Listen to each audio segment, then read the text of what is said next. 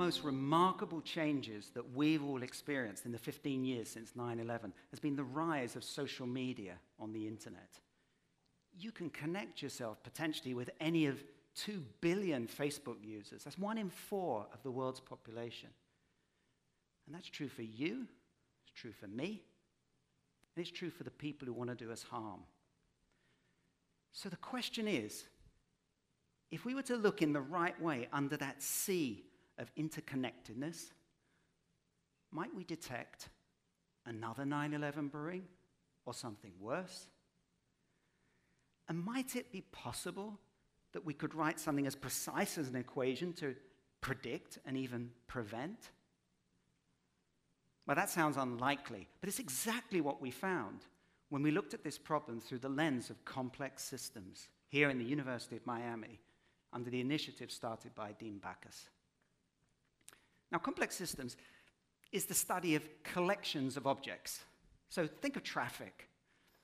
You'll never understand a traffic jam by taking apart a car into all of its pieces. Traffic jams come from what groups of cars do together. But to explain how that connects to terrorism, I need you to come on a journey with me back to one year before 9 11, when we were studying not collections of cars, but collections of combatants.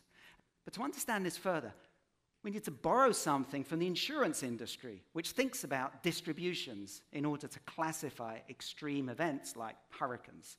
Since we were taking a systems level view, we realized that we needed to look at other conflicts, conflicts that people called insurgencies, terrorism, terrorist campaigns. So from 2000 onwards, for the next 13 years, we collected together data. Now, of course, in that time, 9 11 happened, other wars came and went. We had to include all those in the data. And all of that big data gave us a big surprise. Because then, when we looked the same exercise of taking the sizes of those bubbles and looking at the distribution, not only were they all power laws, which means good, goodness of fit, that's on the horizontal, they also had slopes scattered around 2.5, not 0.1 or 586, but pretty close to 2.5. Now, that was in 2013. And of course, along comes ISIS in 2014. Lots of attacks. We take their the data from the attacks, the number of people killed, we plot it out, and it sits exactly on the 2.5. If we were thinking about skiing and mountains, mountains all with the same slope, you want your money back. You go on a ski trip, it's boring. Every ski, every ski resort has the same slopes, no black, they're just all the same slopes. But that predictability helps us with terrorism because that tells us the likelihood of an event in the future of a certain size. And for 2.5, which is the number we found, it tells us for, that, for every 300 events of one size, every 300 attacks killing um, um, of a certain size, for a certain amount of damage, there's one that's 10 times bigger. And then every 300 of those, there's one that's 10 times bigger. And you scale up and you reach a 9 11. So, what's going on? Well, we know from something like traffic that traffic jams look the same in Miami, London, Tokyo, and it's because it's the, it's the way people group together in their cars. So maybe that holds the key to understanding why we're getting this kind of universal picture of terrorism and conflicts across the world. Now, all of these terrorist organizations, they're in the past, it's history except for ISIS, and we're certainly not going to embed in ourselves in there. So we had no way of finding out how terrorist organizations actually organize themselves, except we had the internet. And it turns out, as many of us know, ISIS used the internet a lot. Now, on Facebook, it turns out that Facebook moderators shut down any discussion that's pro ISIS, extremist pro ISIS, immediately. But there are other social media sites, such as vKontakte, which also has 350 million people across the world, which are just slower to do that. And that was our window into seeing their world. And what we found was that instead of there being one individual, one key individual that leads the support online, they're groups. Now, Many of you might be a member of a group on Facebook Kids Karate Club, swim team, jazz lovers. So let's take the jazz. People who, like jazz, turn to the internet, find each other. They may not know each other, could be geographically separate. They just find each other, they start exchanging video clips, audio clips, they plan events. It's exactly what the pro ISIS supporters do. But we're not talking about here people that kind of just had a bad day. We're talking about operational details that really are meaningful for ISIS operations around the world. On the top left, this is just one screenshot of what was happening on the online world as in the offline world, ISIS were approaching a radio tower in Kobani. Now, Kobani is significant because it was a complete surprise attack by ISIS on a city that was really close to the Turkish border. And on the bottom right, we have a screenshot of recruitment. And this isn't just people talking about, oh, go join ISIS, they're actually planning out routes across Europe. But because they have to attract recruits, they have to leave themselves as slightly visible online, and that was what enabled us to see them. And we found 200 groups involving 100,000 people during one year. But the most remarkable thing is that these groups aren't just some static set of individuals. There's a new ecology, a completely new ecology that they follow online. And I want to explain that to you. And what's happening is people online are gradually coordinating together. They're not together geographically, but they coordinate together. And then they join another group. And then another group joins them, and individuals may join them. And what happens is the group grows over time, and then it fragments easily when a moderator goes in and shuts them down. And because of that fragmentation, these users scatter across the internet and they join other groups. And so you get this ecology, this, this, this mass of groups online. Now, if I just take that idea of the Lego, of pieces joining together and then fragmenting, what we get is the middle graph at the top, which is the computer simulation, which almost exactly matches what you see in the data.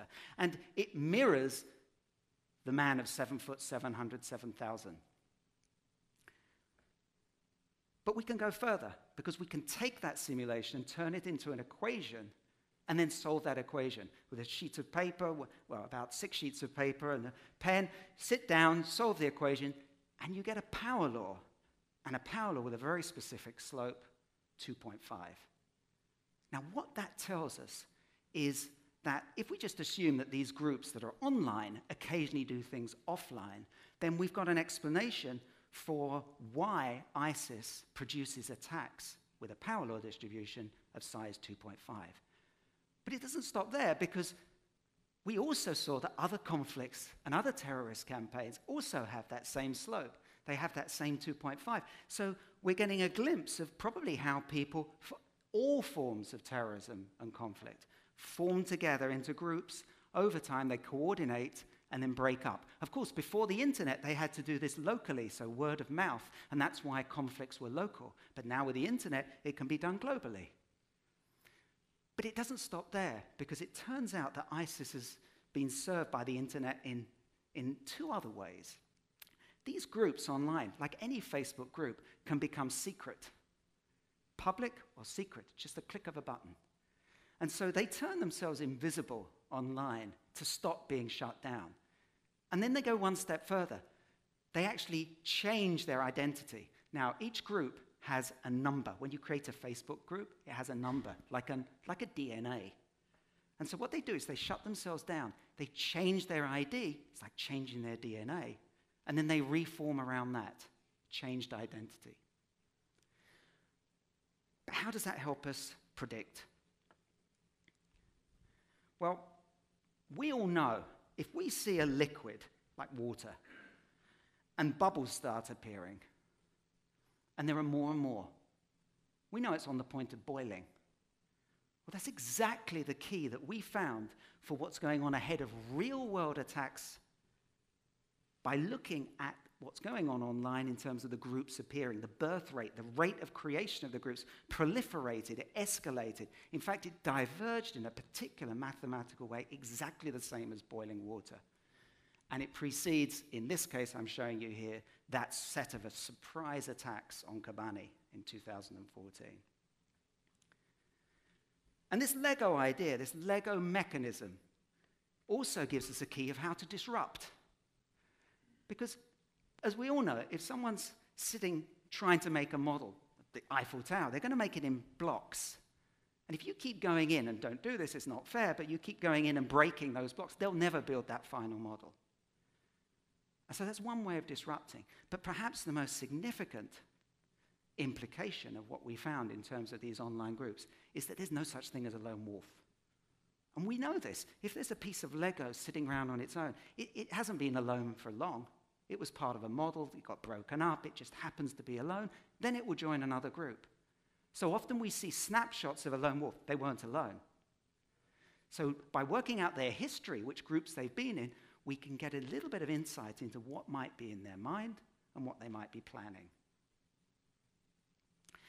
So, this complex systems lens has given us a unified way of looking at terrorism and conflicts, and also the possibility of predicting when real world events might occur, like you predict a hurricane. But unlike the hurricane, there's also the chance that we can go in and prevent it from ever hitting.